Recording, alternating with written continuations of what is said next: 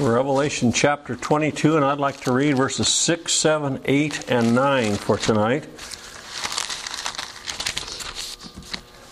Revelation chapter 22, verse 6. And he said unto me, These sayings are faithful and true. And the Lord God of the holy prophets sent his angel to show unto his servants the things which must shortly be done. Behold, I come quickly. Blessed is he that keepeth the sayings of the prophecy of this book. And I, John, saw these things and heard them. And when I had heard and seen them, I fell down to worship before the feet of the angel, which showed me these things. Then saith he unto me, See thou do it not, for I am thy fellow servant, and of thy brethren the prophets, and of them which keep the sayings of this book, worship God.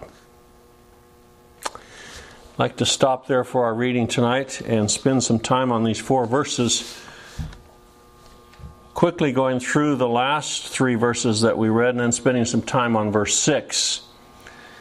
It was interesting in reading this this past week and then particularly this afternoon because if we're not careful, we forget who is speaking and who the He is. I had to ask the question who is the He in this passage of Scripture? We. Uh, we have to be careful. We need an antecedent. And I, I wish I'd paid more attention to my English teacher, Mrs. Fox. She was from Mississippi. She'd been out of Mississippi for about 40 years, and she still, still spoke with a southern accent. She liked it, and she's going to keep it. But she did her dead level best to teach us grammar, and I wish I'd have paid more attention to it. But I do know this an antecedent, antecedent in grammar is the word or phrase or clause to which a pronoun refers. And in this scripture reading, we have several times mentioned the word he, which is a pronoun. Now, it's going to be incumbent upon us to find out who this he is. We know this about this he he's not the Lord, because John bowed down and worshiped him when he saw his glory, and he was told by this angel don't do it. I'm a fellow servant like you. I'm a prophet like you. And we worship God. So let's just back up here a little bit. And it shares with us in chapter 21 and verse 9. Chapter 21 and verse 9, this is mentioned. And there came unto me one of the seven angels which had the seven last seven vials full of the seven last plagues, and talked with me, saying, Come hither, and I'll show thee the bride, the Lamb's wife. Now, I believe I'm correct as I follow this through, that this is the he that he is referring to. Now, we find in chapters 1, 2, and 3, or 2 and 3 particularly, that there were seven angels and they are the pastors of the seven churches of Asia. And it appears that from God's side, these angels have a great, glorious appearance. A gospel preacher from God's side has a glorious appearance, and that was such an appearance that John was taken back. Now, the reason I bring that antecedent phrase up is it is important, and great mistakes have been made and can be made if we don't know who is speaking. And the first thing that we might say is, well, this is the Lord is speaking about here. Well, the Lord never commanded anybody not to worship him. And this angel commanded John not to worship him. So he has been a man, and he is in his glorified state and in his glorified state. Now, whether this is the glorified state, God looking at man in today, glorified state being, he is whole, he is without blame, he is without uh, without sin. God looks at his people with a different view than he did before they are regenerated, but he does look at them from eternity as they are eternally justified before the Lord. They, he has a view about them. Now, the, one of the great statements made about a, uh, uh, saint in the Old Testament and then brought to the New Testament is in the Old Testament, Abraham. It's mentioned at least twice that he lied about the relationship that he had with his wife. And when we come to the New Testament, that is never brought up. That is under the blood. So God looks at us clean and clear under the blood. He doesn't look at us in our sinful state. So the Lord uh, may give us a view here of how He views this angel, this preacher, one of the seven preachers of the churches of Asia. From his viewpoint, he is glorious. From his viewpoint, he is glorified. Uh, glorification is not just for a future, it is now. We are presently glorified in the Lord Jesus, and God looks at us that way. So there's some things about that that we'll look at.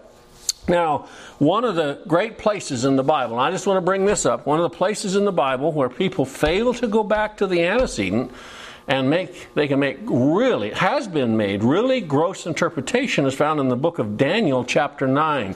Would you turn over there with me? And I just want to look at a couple things here and then we're going to go on with our lesson here in the book of Revelation. But finding who is the pronoun is speaking about is very valuable. It's important to us. Trace it back to the scriptures. Now, you are familiar with the young boy that's been here for the last couple of weeks. So if I told you he is as smart as a whip, you would say, Well, you're talking about your grandson, aren't you? Now, to a stranger, if I use that term, he is as smart as a whip. The first thing they're going to ask me is, Who are you talking about? So we can't use the word he unless people understand who we're talking about. And then we can use the pronoun he. In the book of Daniel, chapter 9, verse 20, it says, And whilst I was speaking, this is Daniel, whilst I was speaking and praying and confessing my sin and the sin of my people, Israel, and presenting my supplication before the Lord my God for the holy mountain of my God, Yea, whiles I was speaking in prayer, even the man Gabriel, whom I had seen in the vision at the beginning, being caused to fly swiftly, touched me upon the time of the evening oblation, about the time of the evening oblation. And he informed me and talked with me and said, O Daniel, I am now come forth to give thee skill and understanding. At the beginning of thy supplications, the commandment came forth, and I am come to show thee, for thou art greatly beloved, therefore understand the matter and consider the vision. Seventy weeks are determined upon thy people and upon the holy city to finish the transgression and to make an end of sin and to make reconciliation for iniquity and bring in everlasting righteousness and seal up the vision and prophecy and to anoint the most holy. Now, that's some wonderful things mentioned in there that we appreciate. God took care of some things at the cross. Goes on to say, Know therefore and understand that from the going forth of the commandment to restore and build Jerusalem until the Messiah the Prince shall be seventy weeks and threescore and two weeks, and the street will be built again and the wall even in troublous times. Now, I don't pretend to understand all about this. Don't get me wrong. But I do know this. The next verse and after threescore and two weeks shall Messiah be cut off, but not for himself. And the people of the prince shall come and shall destroy the city and the sanctuary. Now, the people of the word prince has given people a real problem because they immediately say that this prince is the man of sin that we find in the New Testament. Now, I don't understand all I know about the man of sin, but I know that this prince is not talking about the man of sin. Where is the antecedent that talks about the man of sin here? There's only one other place that this could go back. If we go back to the verse uh, 25, we find the Messiah, the Prince. Now, does your Bible have it translated with a capital P? If you drop down to verse 26, it's exactly the same word in the original language. Why did they not translate it with a capital P? Because it didn't meet their theology. Do yourself a favor, put a capital P there. That is speaking about the same person that's mentioned in verse 25, Messiah the Prince. We have no trouble with that. He is a prince, he's the Messiah. And the people of the prince are the people that God used, the Lord Jesus used, to come up against Jerusalem. It was his divine order that Jerusalem be destroyed. So that's the same word. Put capital P there and you don't have any problem with it. Find out who the antecedent is. You will not find that Prince is referring to the man of sin because he's not mentioned in this whole chapter. He's not mentioned in this book like we find him in the New Testament. So that I just want to take you back there, show you the value of looking at the antecedent, finding out who's being spoken about. And here it's about Christ. And it goes on to tell us what he's going to do. Uh, verse 27 And he, the prince, Messiah the Prince shall confirm the covenant with many for one week, and in the midst of the week he shall cause the sacrifice and oblation to cease. Who did that? Jesus Christ, with his crucifixion, caused all the sacrifices to cease. He never recognized another one. And for the overspreading of abominations, he shall make it desolate until even until the consummation that is determined shall be poured out upon the desolate. Now, I don't know all that means, but I know who it's talking about. It's talking about the Lord of glory doing his re, uh, redemptive work, his work of the covenant, and he has told us some things about it that we may not understand. But that's not the first thing that we don't understand about redemption. That's just one of those minor things. All right. Now let's go back over here to the book of Revelation again. Chapter 22. The antecedent here appears to be one of the angels one of the seven angels. And this angel has a capacity granted to him by God to see some things and point them out to John. Now, that's one of the things that God's preachers are called to do point some things out about God. That's their commission. Over in the book of Nehemiah, there's a passage of scripture that is uh, uh, mentions three things that Nehemiah was supposed to do when he was reading the scriptures. Keep your finger here in the book of Revelation 22 and go back to the book of Nehemiah, chapter 8 and verse 8. There are three things here that a gospel preacher needs to do with the word. It is not his business to manipulate it. It's not his business to interpret it. It's his business to go and find out what it says, read it with clarity, best they can do, Nehemiah chapter 8 and verse 8, it says here, So they read in the book, in the law of God distinctly. It's, it's important that it be read distinctly. Nehemiah 8 8. And gave the sense. Now, I appreciated Brother Marvin when he was here. He says, I don't know what this word means, so I look it up. That's important. That's valuable. What does the word mean? What does it mean in the original? And it changed over time. So let's go back to what it meant when it was given and find out what that has to say to us. So, first thing, read it distinctly and give the sense and cause them to understand the reading. Now, uh, Brother Marvin and I were talking about this, and I've talked to it about Brother Rupert. Everybody, including a four or five year old child, should be able to understand the message from an English standpoint. Now, we may not understand it from a spiritual standpoint, but we should be able to understand it. We don't have to use lofty words. We may read the scripture, and as he did, he said, This is what that word means. So that's the re, that's what is required.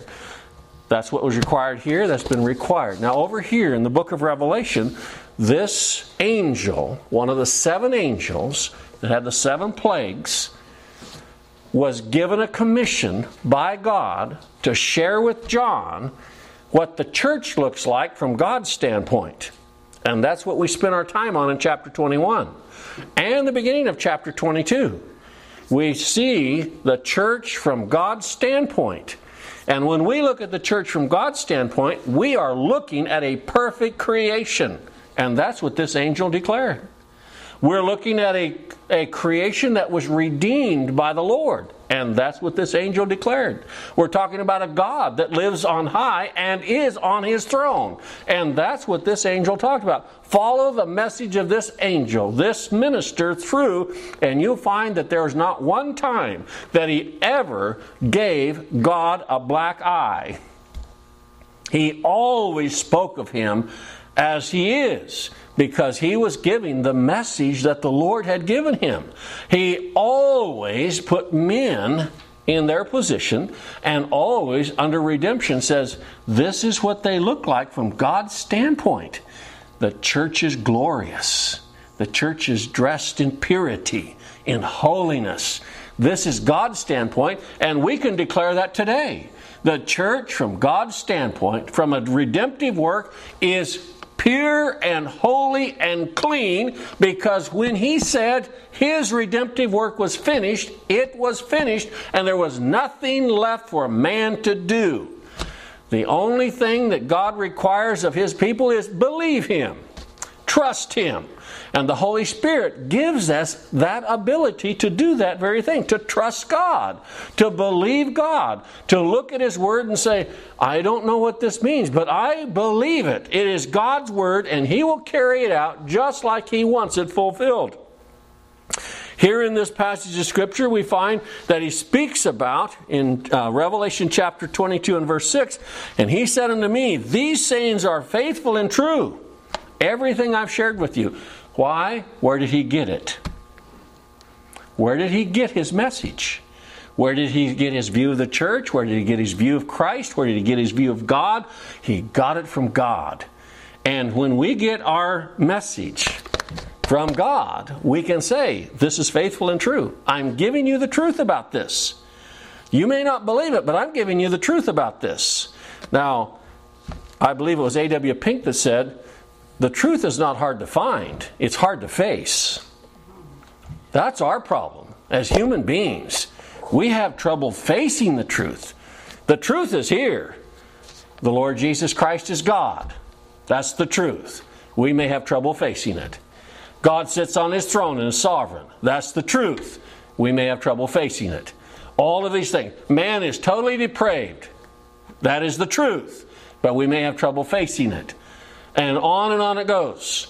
We may have, the truth is delivered to us, we may have trouble facing it.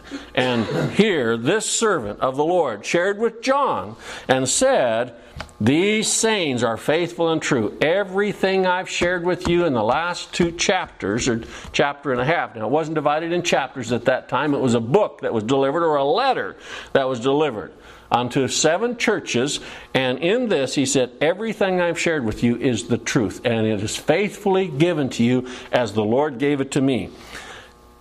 Of the holy prophets sent his angel to show his servants the things which must shortly be done.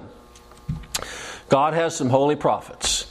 Now, today, most of the time when we hear the word prophet, we think about someone who's going to tell us something about the future. That has been contrived a prophet is someone who shares or gives forth the truth, declares the truth. That's a prophet. It's, it means one who speaks forth. That's the base word. Now, when we get our religion involved in it, we're going to come up with all kinds of ideas of what a prophet is. But by and large, most prophets did not tell what was in the future. They told what was happening now. And the Holy Spirit shares with us how that applies to us today. The prophets that were given, they were not, pro- their intent was, and God's commission to them was not to foretell the future. Very few times do we find that. But most of the time, this is what's happening right now. And this is what I said would happen, and this is what I said would happen if that happened, and on and on it goes. So a prophet is someone who tells forth the truth, someone who shares the truth. Would you turn with me as we think about this to the book of Hebrews, chapter 1? Hebrews, chapter 1, and we find here a passage of scripture that shares with us how God has spoke to his people in times past. Now, we still hear the voice of God through His prophets when we read them. But we look at that as how, what can I find about Christ here? What is the message that the Holy Spirit wants me to have from Christ here? To just have a historical event and have a historical lesson, we're going to go away dry. But I want to find out what the Spirit has to say about Christ here so I can go away refreshed.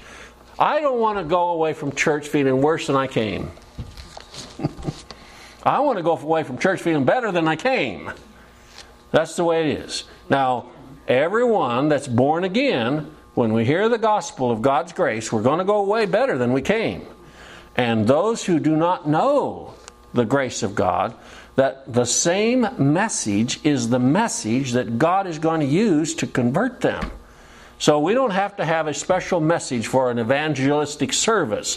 Preach the gospel. It's the same thing that feeds the sheep, it's the same thing that brings in the lost sheep.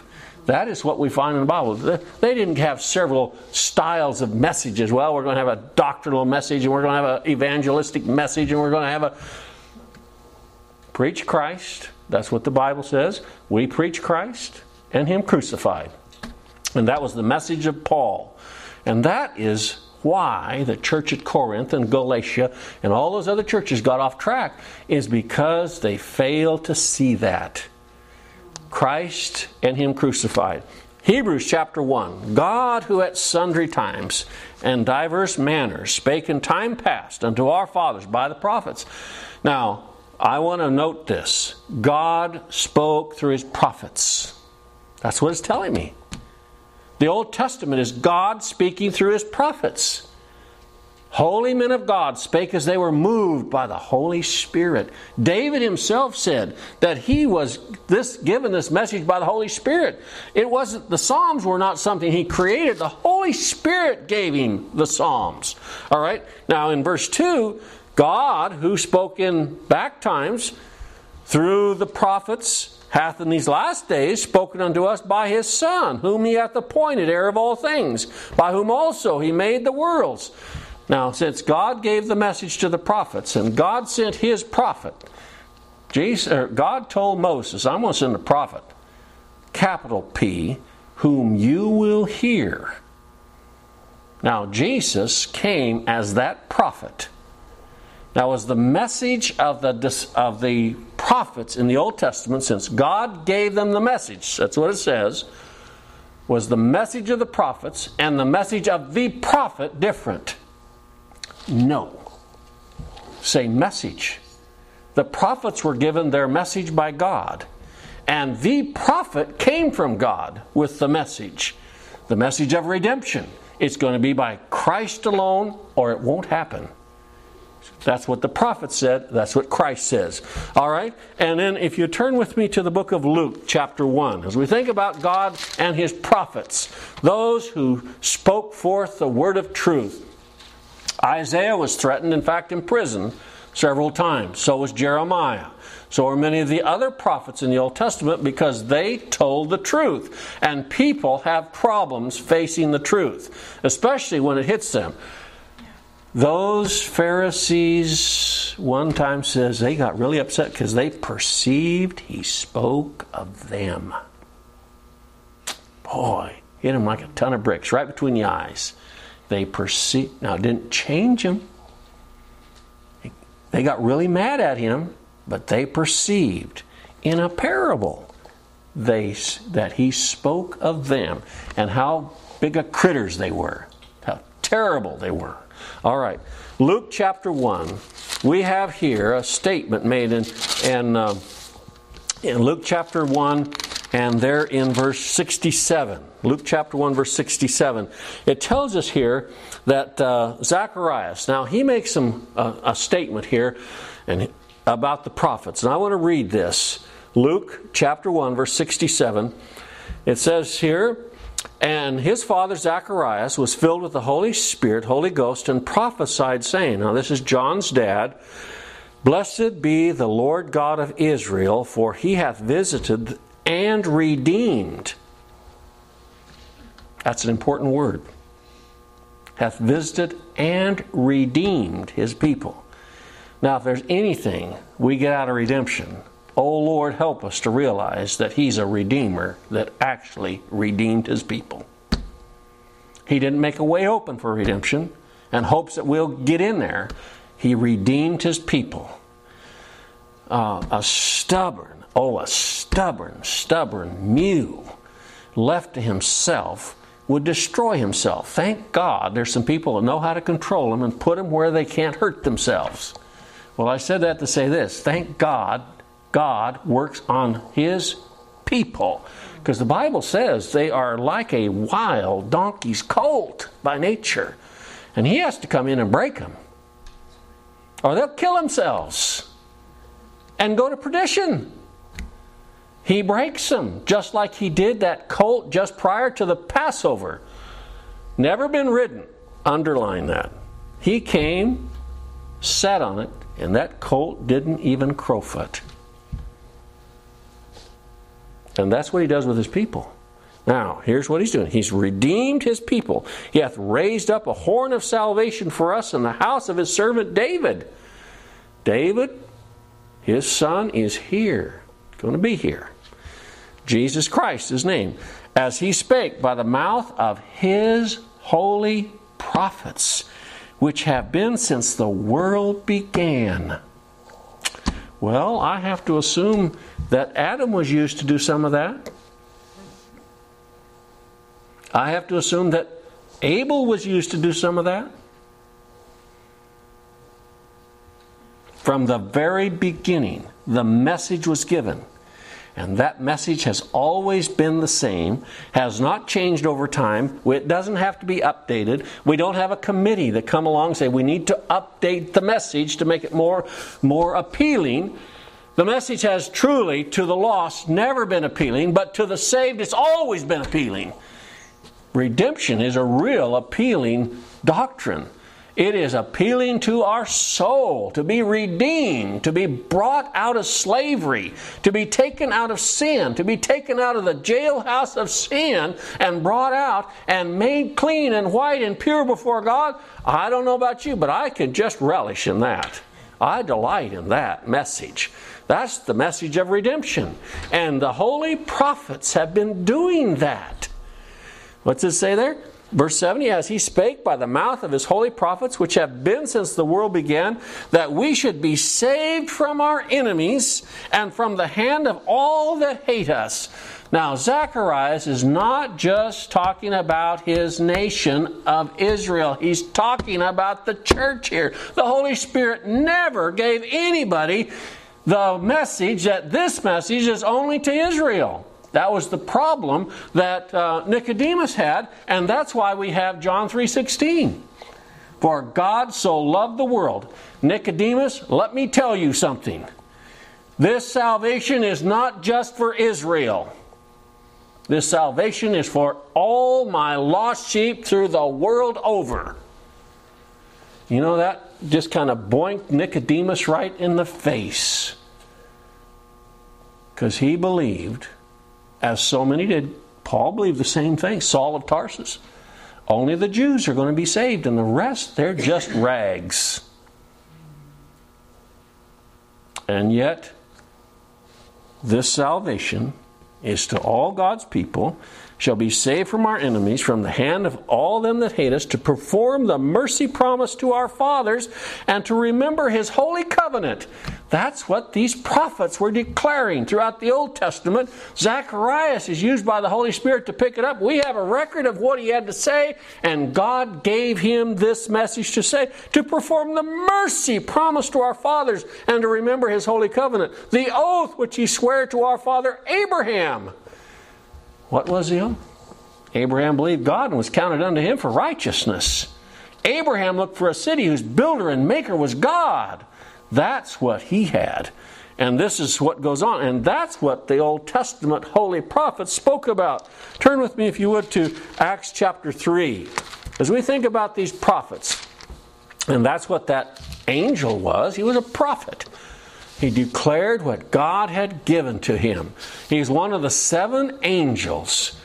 He was one of them that came down. And we know that he had some characteristics that were just like John because he said, I'm just like you. Don't worship me. Well, that's a big, uh, that's a statement to preachers, isn't it? Don't worship me, worship him. I like John's attitude about this. He pointed his disciples to the Lord Jesus Christ and said, He must increase and I must decrease. And that was what happened. All right.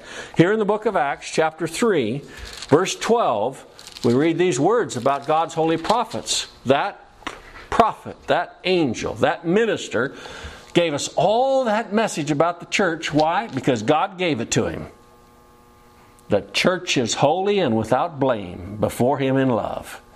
The church is made whole and complete. The church is hid in Christ, is glorious. That's what we find in His description. And the reason for it is because He is holy, and He is glorious, and He is great, and He is sovereign. He takes care of all the problems of the church and gives us such a beautiful description there of how God views the church.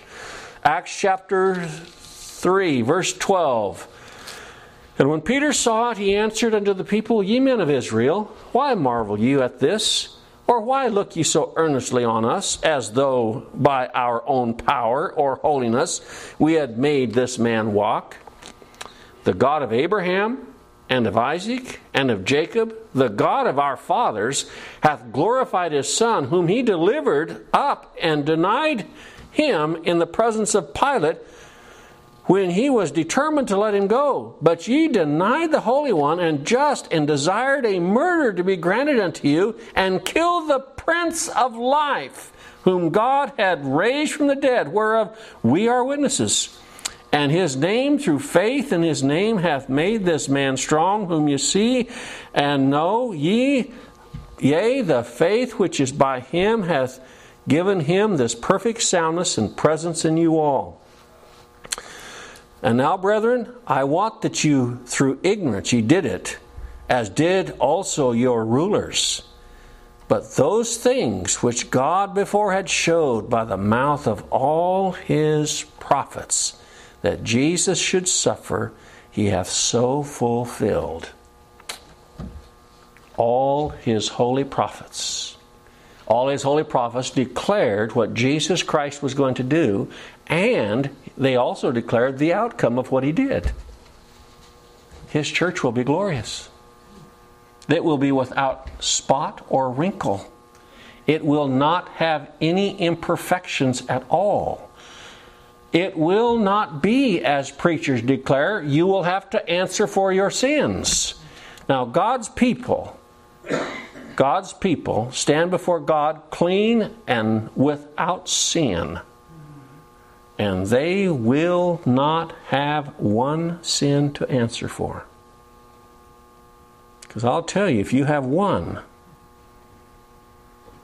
if you have one sin to answer for that Jesus Christ didn't pay for or you have to take care of, then that's enough to send us to an everlasting hell.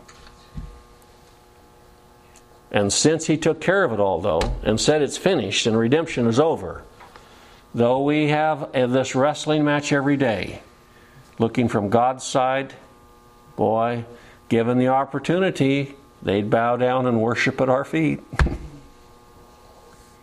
but he says, restrain, refrain, I'm just like you.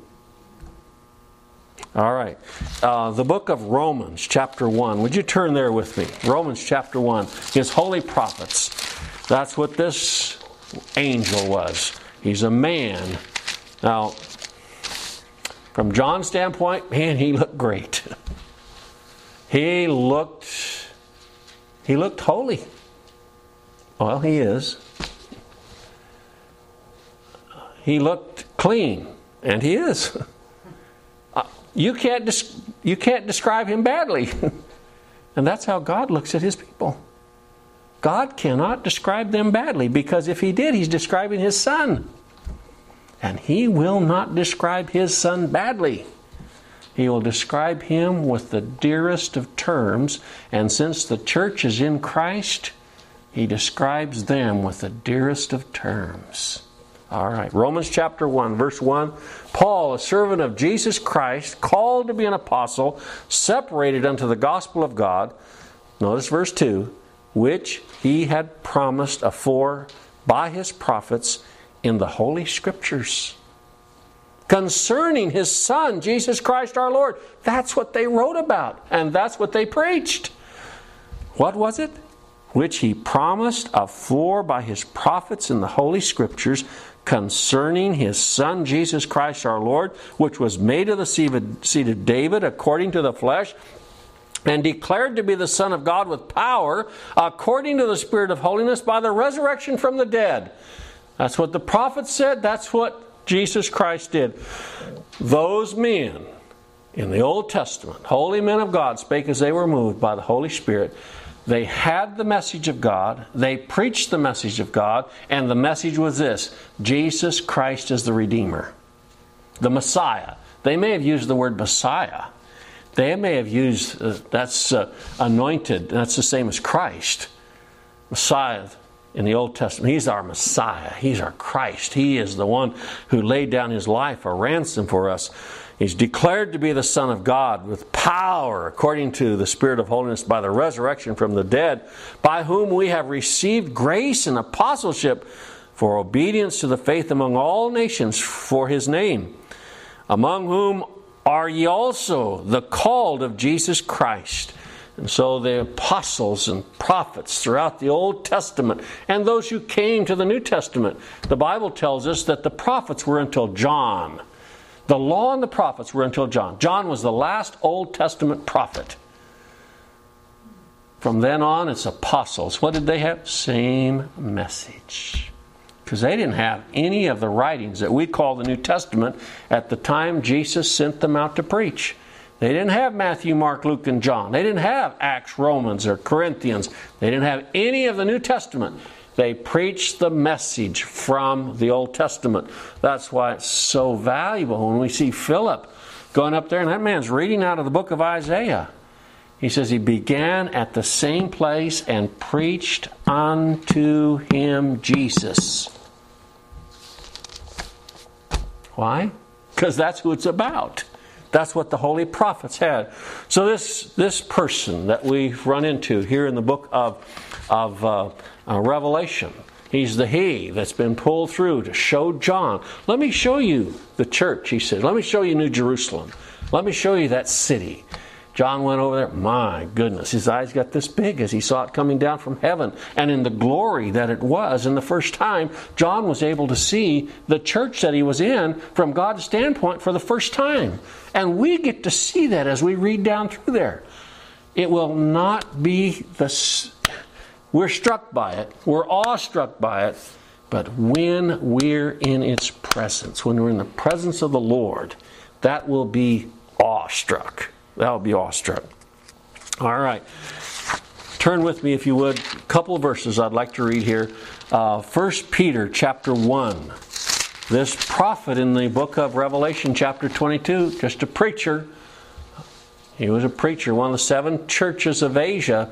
Pastors use as an example, all of them that knew the grace of God would say the same thing. 1 Peter chapter 1, verse 10 we read these words about these prophets. 1 Peter chapter 1 verse 10 of which salvation the prophets have inquired and searched diligently, who prophesied of the grace that should come unto you. Prophesied of the grace. That's what these preachers preached about the grace of God searching what or what manner of time the Spirit of Christ which was in them did signify. The Spirit of Christ which was in them. The Old Testament prophets prophesied, preached of grace, and it tells us the Spirit of Christ which was in them did signify, then it when it testified before, beforehand of the sufferings of Christ and the glory that should follow. What, what, what does it say? It said, the Spirit of God that was inside of them said, This is what I want you to preach, and this is what it's about. This is about Christ. This is a, testified beforehand of the sufferings of Christ and the glory that should follow, unto whom it was revealed that not unto themselves, but unto us they did minister the things which are now reported unto you by them that have preached the gospel unto you with the Holy Ghost sent down from heaven, which things the angels desire desire to look into. This is the same message that's being preached unto you. Wow. And verse 21 of that same chapter, it says, no, Oh, Peter, excuse me, Second Peter chapter 1, verse 21.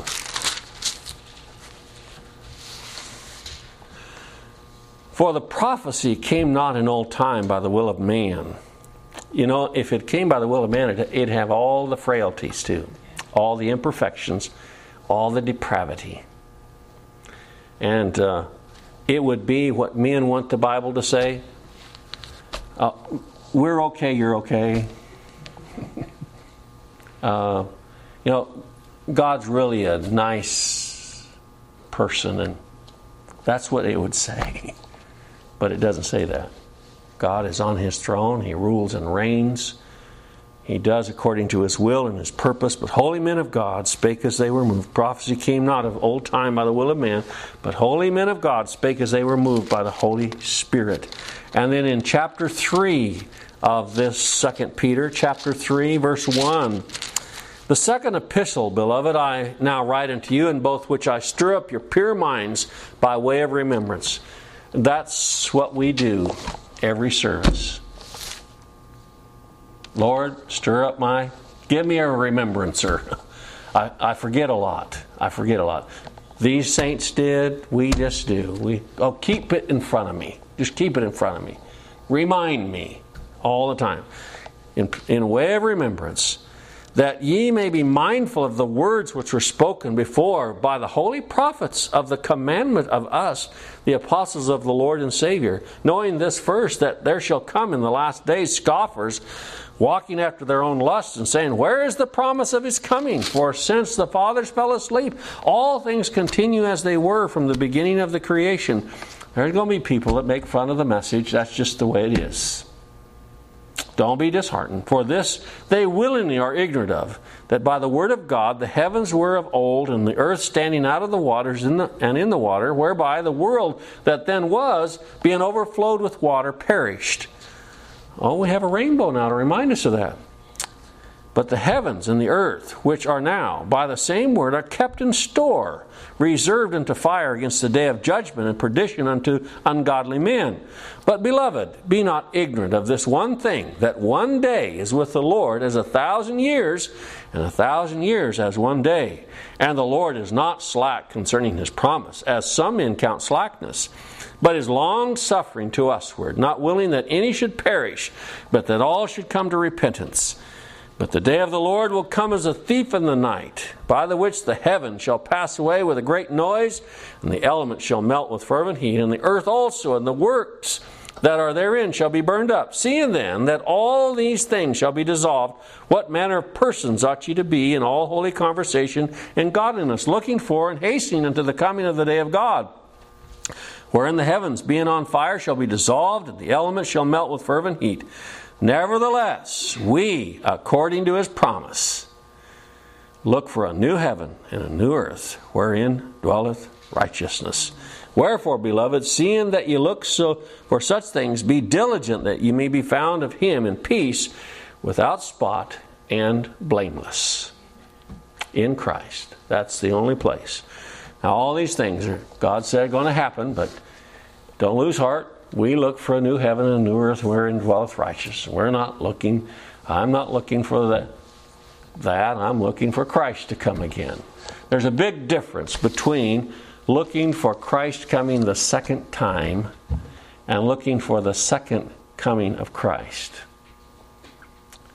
Christ is first in the first sentence, looking for Christ coming the second time.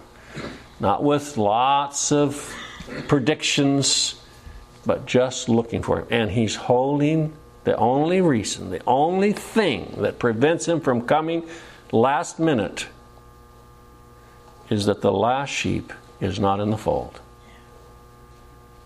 That's the only thing that prevents his coming. It is he's not waiting on for some red heifer. He's not waiting for some building to be built. He's not waiting for America to get worse. He's not waiting for the world to get better. He's not. The last sheep isn't in. And that's what the holy prophets have always preached. Israel, all Israel will be saved. Not the nation, because not all Israel is of Israel, but spiritual Israel, and they're all saved. Like a thief in the night. That, uh, that he said, This is a faithful and true. The sayings are faithful and true. The Lord God of the holy prophets sent his angel to show unto his servants the things which must shortly be done. And then Jesus said, Behold, I come quickly. Blessed is he that keepeth the saying of the prophecy of this book. What is that? It's just, I hate to use the word simply, it is looking at this book as the revelation of Jesus Christ.